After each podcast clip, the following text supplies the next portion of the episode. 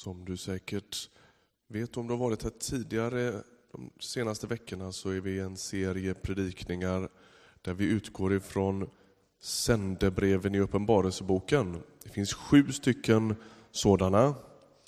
Eh, avsända av Jesus själv till sju församlingar i nuvarande Turkiet. Johannes som var en av lärjungarna, han sitter på ön Patmos i ett arbetsläger. Han sitter där dömd för något som kallas för majestätsbrott. Han har vägrat böja sig för kejsarens bild i tillbedjan och så hamnar han där som en kristen martyr. Och så får han se de här synerna och bilderna och uppenbarelserna som han skriver ner i Uppenbarelseboken. Och så skickas i kapitel 2 och kapitel 3 en rad hälsningar till sju stycken olika församlingar. Vi började i Efesos ute vid kusten och så har vi följt den här handelsrutten eller postrutten som var liksom vedertagen på den tiden och är nu på den näst sista brevet som är ställt till församlingen i Philadelphia. Vi ska läsa den där texten. Jag ska inte göra så stor affär av det, men jag är, ni hör att jag inte är sådär alldeles eh, i hög form idag. Det är därför det är lite så hjälpmedel för att klara ut det. Det är bara vatten här i om någon undrar hur mycket hjälpmedel det är. Eh, men vi läser ifrån Uppenbarelsebokens tredje kapitel från vers 7. Och skriv till ängeln för församlingen i Filadelfia. Så säger den helige, den sannfärdige, han som har Davids nyckel, han som öppnar så att ingen kan stänga och stänger så att ingen kan öppna. Jag känner dina gärningar. Se, jag har ställt en dörr öppen för dig som ingen kan stänga. Din kraft är ringa, men du har bevarat mitt ord och inte förnekat mitt namn. Se, jag ska låta några komma från Satans synagoga, några som kallar sig judar men inte är det, utan ljuger. Se, jag ska få dem att komma och kasta sig för dina fötter och de ska förstå att jag älskar dig. Du har bevarat ordet om min uthållighet och därför ska jag bevara dig från prövningens stund som ska komma över hela världen för att pröva jordens invånare. Jag kommer snart, håll fast det du har så att ingen tar ifrån dig segerkransen.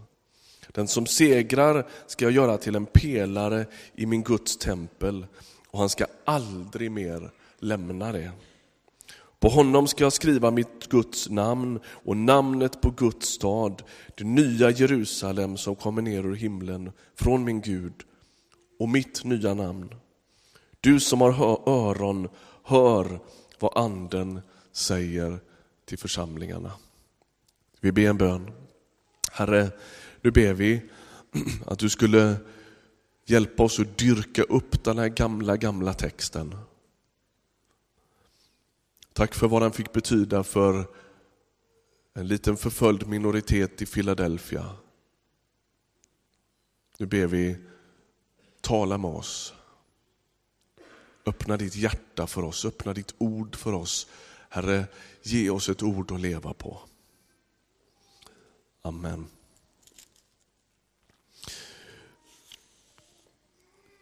texten, precis som de flesta av de här texterna, börjar med att Jesus presenterar sig.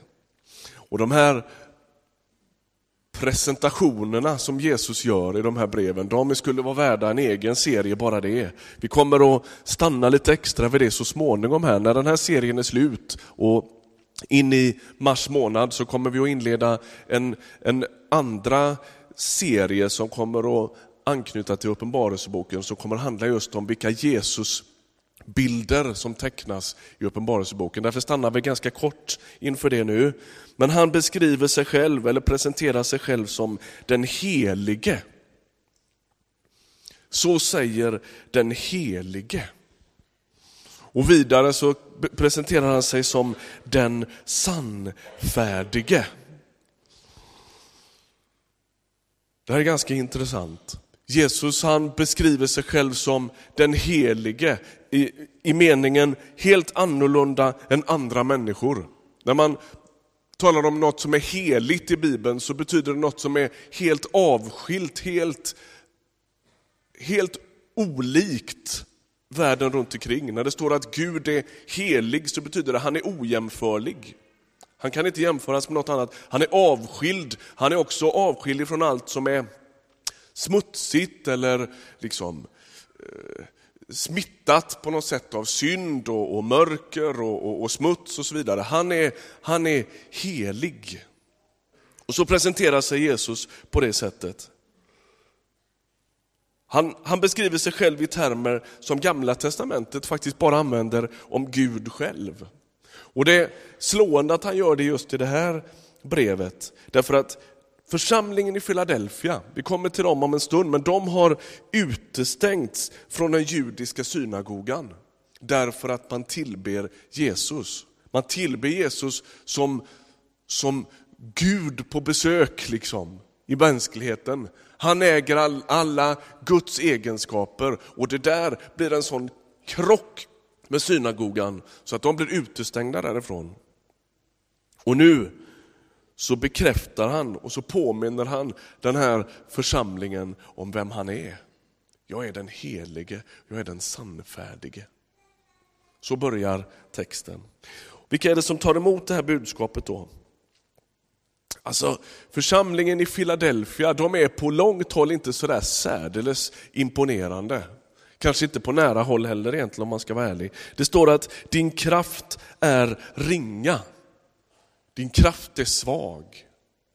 Det är inte sådär jättemycket att imponeras av i Philadelphia. Det är inga andliga superstars som befolkar församlingen i Philadelphia. Och ändå så är det här brevet fullt av hopp. Inget annat av de här sju breven är så sprängfyllt med löften som det här brevet är.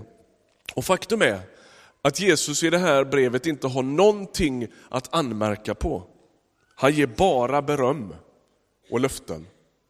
Det sker bara vid ett, i ett av de andra breven och det är brevet till Smyrna. Det är ganska lätt att komma ihåg det, för att det är bara att fundera på vad församlingar liksom har hetat genom åren så förstår man direkt vilka det är som liksom har fått mest beröm. Eller hur? Smyrna-kyrkan och Philadelphia-kyrkan. Det är lätt. Det är inte så många som heter liksom Sardes, gemenskapen och så. Laodicea, bröderna. Det är inte så kul. kommer vi till nästa vecka. Ehm,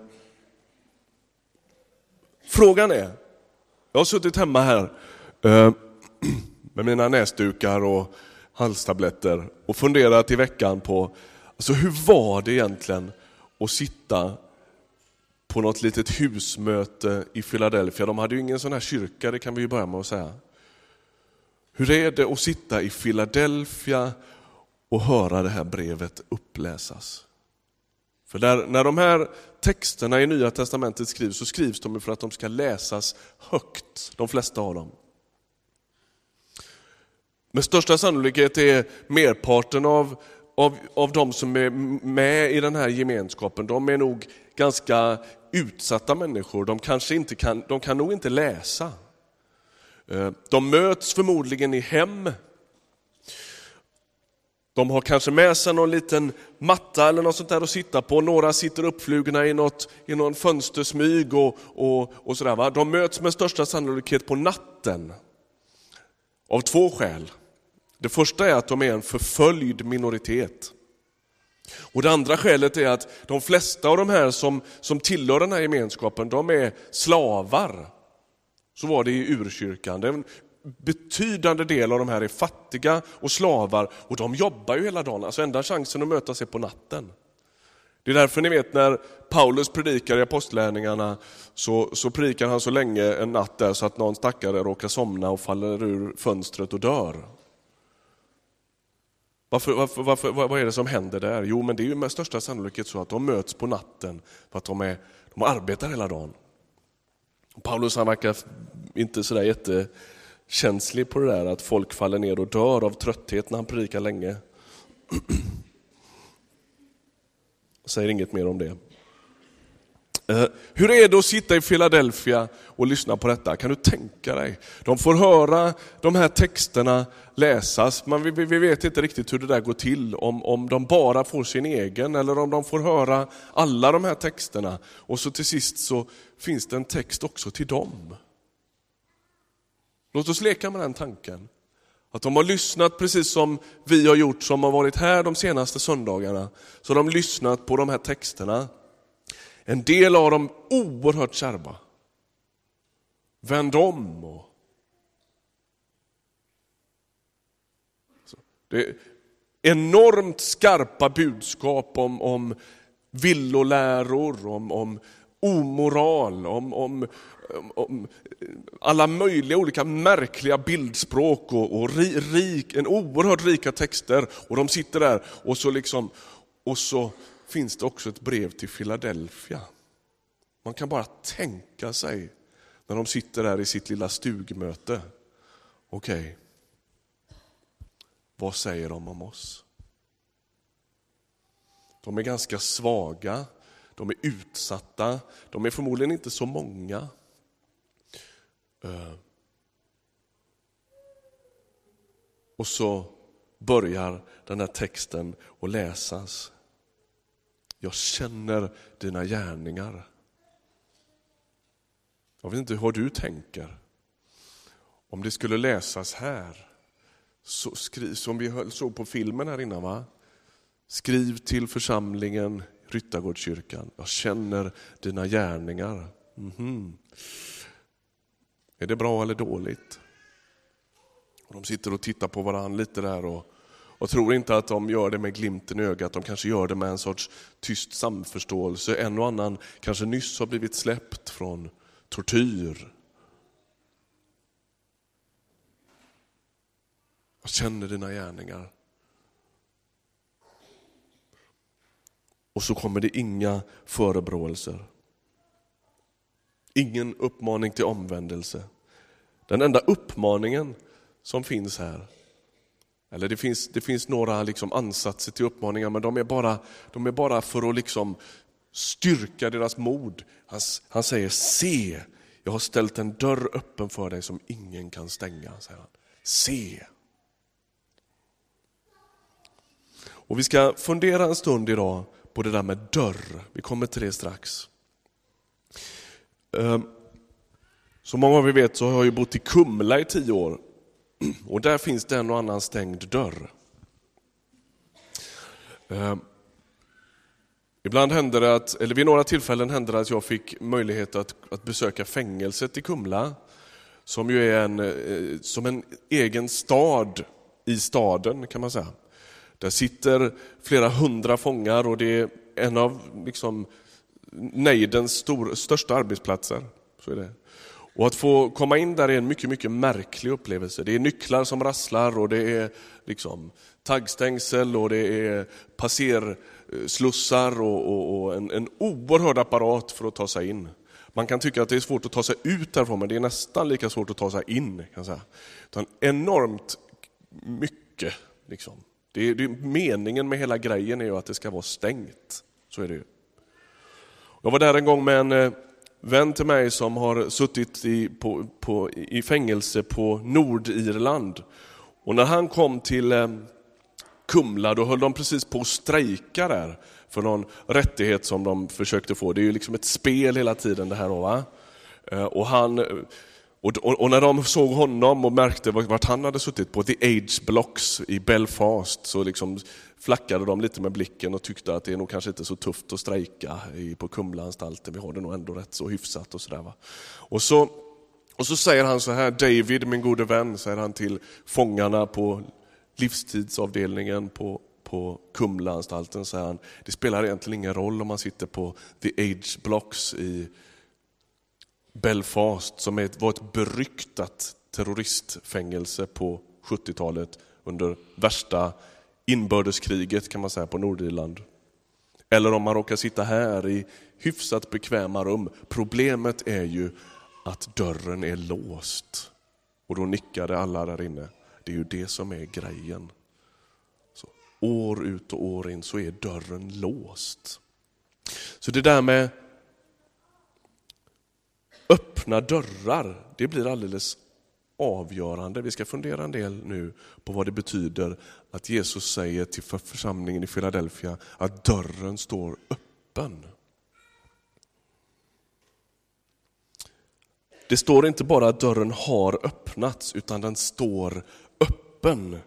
Och det här uttrycket att dörren är öppen, det kan i bibelsammanhang betyda två olika saker. Och jag skulle vilja stanna vid båda faktiskt, därför att när Johannes skriver, då skriver han ofta ganska dubbeltydigt. Det är liksom hans sätt att skriva och det är nog ofta avsiktligt att han inte väljer spår. Utan vi, vi gör nog bäst i att liksom fundera över båda de här betydelserna. Se, jag har ställt en dörr öppen för dig, vad betyder det? För det första tänker jag att det betyder att han har ställt öppen frälsningens dörr.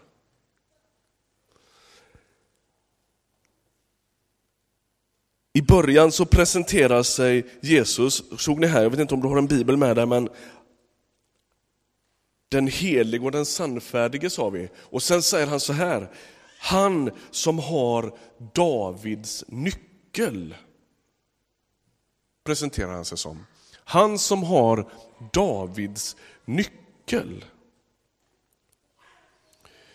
Eh, och Det här refererar tillbaka till ett bibelsammanhang i Gamla Testamentet. I Jesaja 22 så står det så här.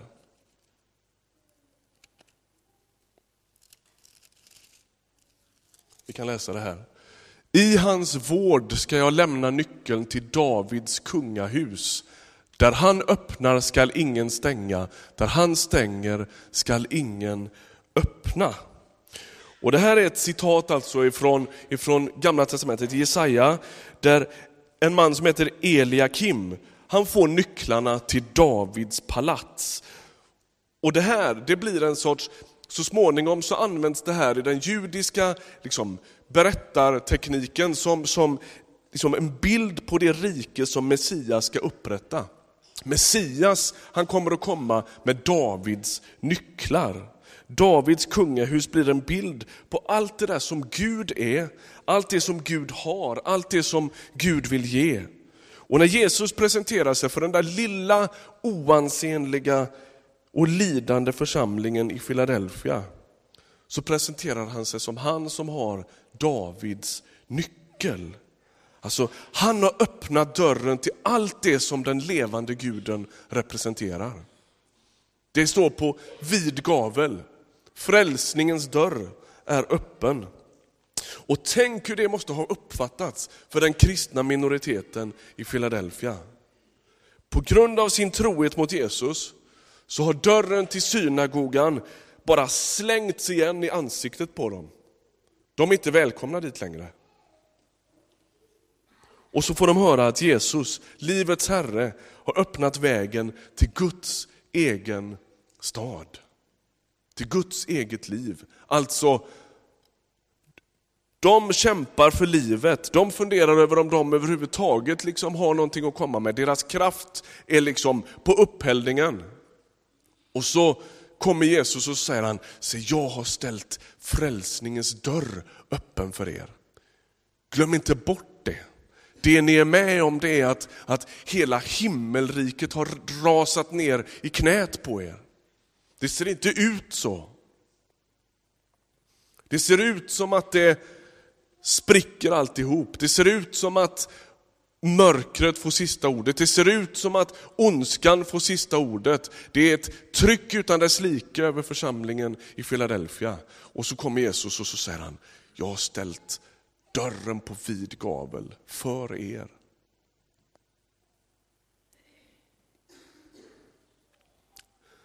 Den andra betydelsen som Nya Testamentet brukar lägga vid en öppen dörr, det är vad vi skulle kunna kalla för tillfällets dörr. Samma uttryck eh, om en öppen dörr används i Nya Testamentet för att beskriva en öppenhet bland människor för budskapet om Jesus. Och när Paulus till exempel skriver sina brev, då kan han skriva så här. I Efesos stannar jag till pingst eftersom en dörr står öppen för mig till ett stort och omfattande arbete, säger han. Så dörren står öppen. I första Korintierbrevet finns det. I Kolosserbrevet säger han så här, be också för oss att Gud öppnar en dörr för ordet så att jag kan predika hemligheten med Kristus. Hänger du med? Alltså, när Paulus talar om att han, han, han, ibland upptäcker han en öppen dörr och ibland ber han att Gud ska öppna en dörr. Då handlar det liksom inte om den där första betydelsen e-, egentligen, va? utan det handlar om, jag vill, jag vill få ett tillfälle att berätta om min tro och Gud måste öppna dörren, annars händer det inte. Och så är det som att när Jesus beskriver sig själv så säger han, han har både frälsningens nyckel, du som är ny här i Ryttargårdskyrkan och som, som kanske inte brukar gå hit, eller du som har börjat att gå här lite grann då och då och, och, och fundera på, vågar jag, vågar jag sätta tro till detta? Jesus presenterar sig för dig som den som har frälsningens nyckel.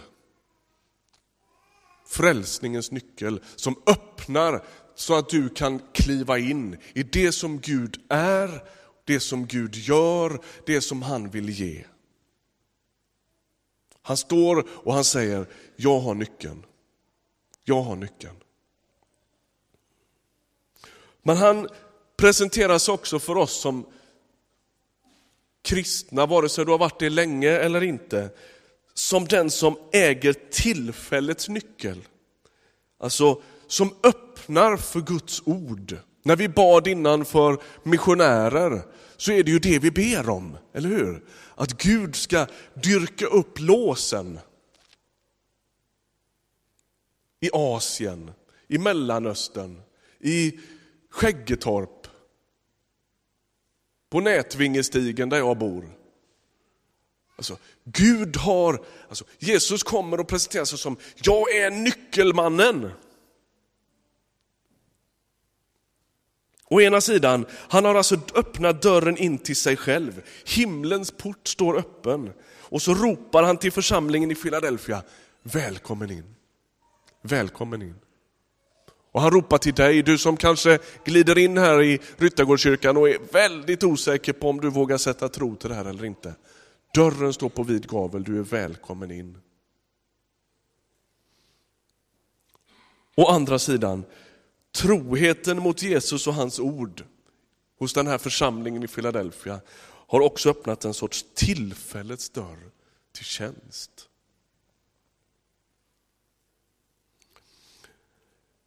Vet inte om du kan fundera över det ibland, men ibland kan jag grunna lite över det där med förspilda tillfällen. Om jag skulle förlora en, någon sorts förmåga i livet, det skulle kunna handla om att man inte längre kan se till exempel. Vad skulle man önska att man hade passat på att titta på då? kan man fundera på. Så där kan jag grunna ibland. Det är därför jag har börjat på Friskis och Svettis. För jag har tänkt, tänk om, tänk om det är så att man någon dag ramlar och bryter sönder sig så till vida pass att man inte kan liksom röra sig ordentligt. Då önskar man att man hade passat på. Därför har jag börjat gå dit. Mm. Inte bara därför, det finns andra skäl också eh, som ni kan ana. eh, men vad skulle man önska att man hade passat på att titta på om det var så att man plötsligt förlorade sin syn?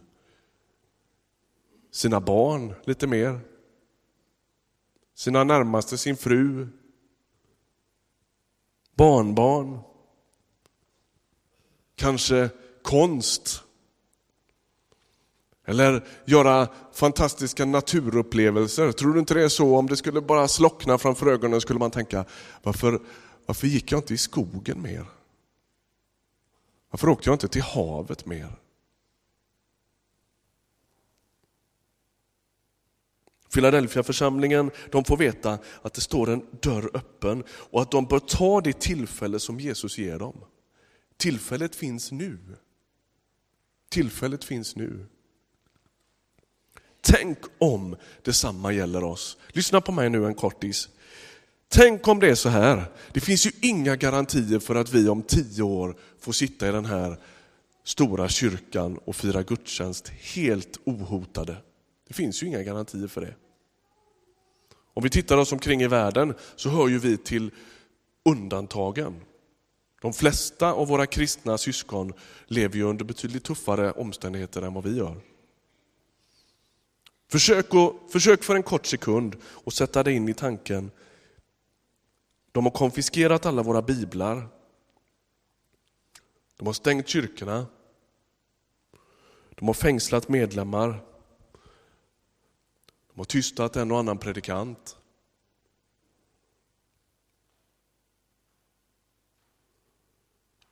Vad skulle vi ha gjort medan vi hade chansen?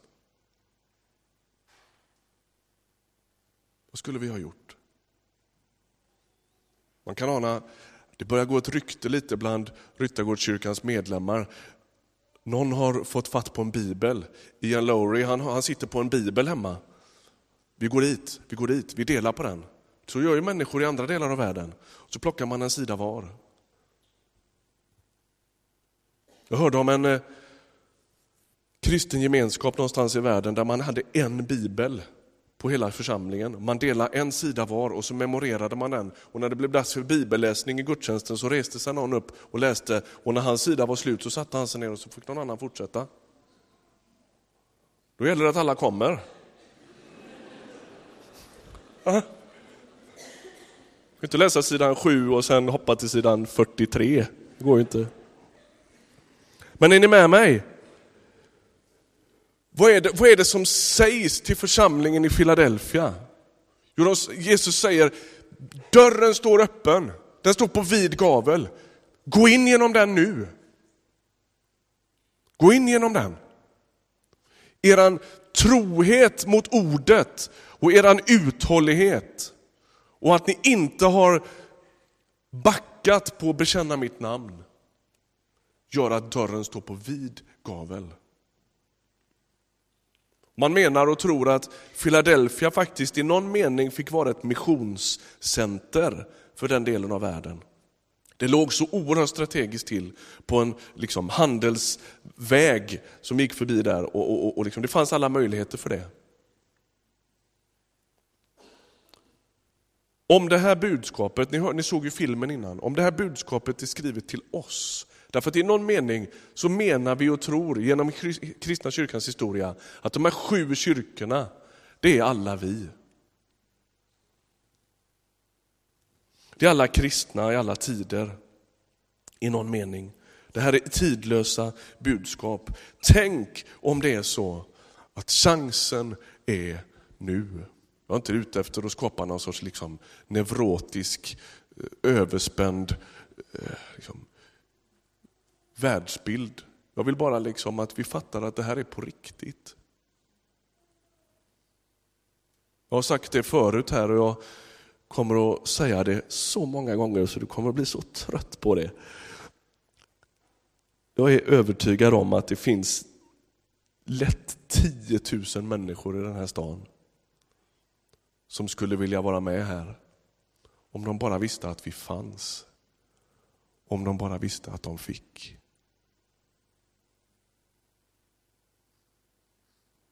Tänk om dörren står öppen, inte bara i Philadelphia utan också här. Det finns en del märkligt i den här texten. Jag ska inte stanna så länge vid det för vi hinner inte täcka allt. De får ett löfte om att några av deras belackare kommer att vända om. Vi nöjer oss med att säga det om den här lite märkliga texten om Satans synagoga mitt i här. Det verkar som att en del av förföljarna kommer på ett eller annat sätt att liksom förstå att Jesus är grejen. Sen står det något märkligt. Se vers 11. Jag kommer snart, står det. Det här har ju kyrkan fått lite på nöten för i alla tider. Vadå snart? Det har man ju sagt rätt länge nu, eller hur? Hur töjbart man än tänker så kan ju inte snart betyda 2000 år. Eller? Jo, i bibelsammanhang kan det det. Därför att i Guds stora räddningsplan så är Jesu återkomst nästa stora händelse. Man skulle kunna säga så här, skapelsen, ja, check, det har hänt. Syndafallet, ja, det finns inte med i planen, men det händer ändå. Eh, Noa, ja, visst. Mose och lagen, check, det har hänt. Eh, profettiden, check, det har hänt. Ehm, sen kommer Jesus föds. Jesu liv, undervisning, död, check. Jesus uppstår från de döda, det har hänt. Jesus uppstiger till himlen. Anden kommer.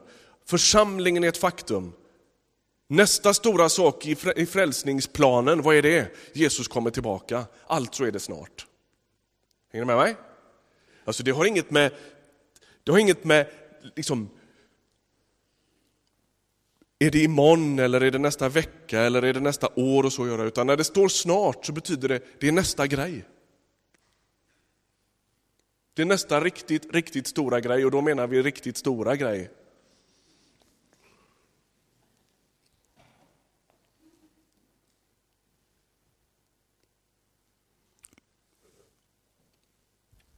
Och så slutar den här texten på ett fantastiskt sätt. Låt mig få liksom avsluta det här med att läsa det. Vers 12 läste vi. Den som segrar ska jag göra till en pelare i mitt tempel, i min Guds tempel. Och han ska aldrig mer lämna det, står det. Det är en märklig vers. Philadelphia var en utsatt stad på många sätt. Den låg med ett ständigt hot om jordbävningar. De låg väldigt olyckligt, liksom i, i så det rörde sig i, i, i marken. Och väldigt instabilt. Eh, och därför är det ingen tillfällighet att just den här bilden av pelare nämns. Eh, ofta så får Philadelphiaborna lämna stan på grund av de här jordbävningsriskerna. En del sägs det, valde att sova varje natt utanför stan därför att man var så, o, man var så otroligt rädd för att det där skulle hända. Man lämnar stan med jämna mellanrum. Liksom. Det är ett ständigt fram och tillbaka i den här stan för att, för att man inte vet hur det kommer att gå. Och så säger Jesus, den som håller ut, den som segrar, ska jag göra till en pelare i min Guds stad kommer att få vara med om en tillvaro som inte skakar. Kommer att få vara med om en tillvaro som inte liksom ruckas. Och så står det, och han ska aldrig mer lämna den. För mig betyder det där att Gud på ett så påtagligt sätt vet hur vi har det. Att han talar rakt in i våra situationer rakt in i våra omständigheter och att han har stenkoll på hur vi verkligen har det. När han talar med Philadelphia, då talar han på ett sätt så att de förstår det. Dagens poäng. Det är viktigt att få med sig en sån. Så man, om någon frågar dig vad handlar predikan om idag, då är det det här du ska säga. Församlingen har varit uthålliga de har lyssnat till hans ord. De har inte varit rädda att berätta vem de tror på. Och detta öppnar dörrar både i Philadelphia och i himlen.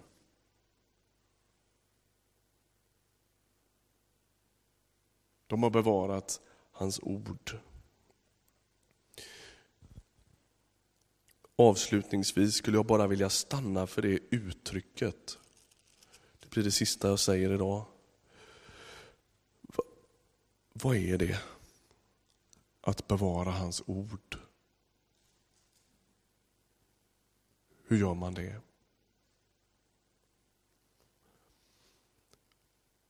Alltså när jag har förberett mig under den här veckan så har, jag, så har jag inte kommit undan det här riktigt.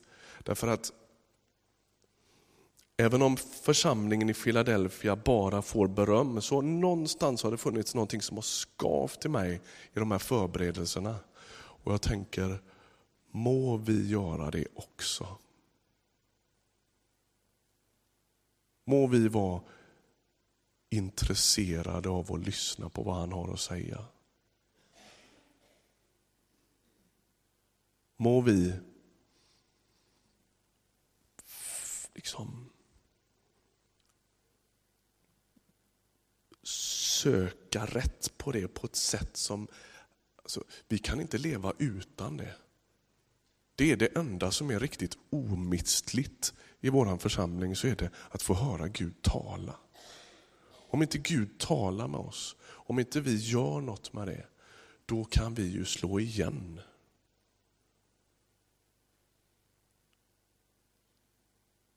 Och jag pratar inte egentligen till dig som individ, jag pratar till oss. Tänk om vi också kunde få höra det en dag. Du har bevarat mitt ord.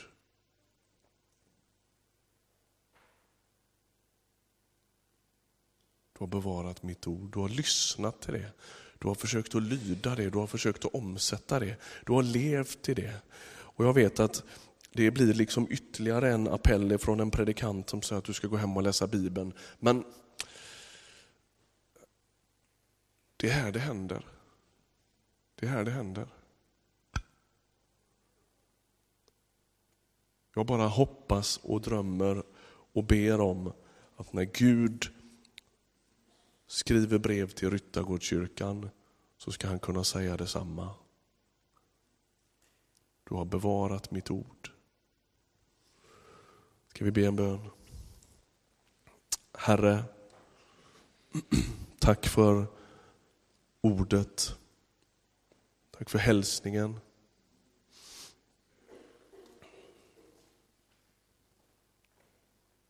Tack att du är den som håller Davids nycklar. Tack att det betyder en vidöppen dörr in i ditt rike. Och tack att det också betyder en vidöppen dörr i den stad där vi finns. Ge oss mod att gå in. Amen.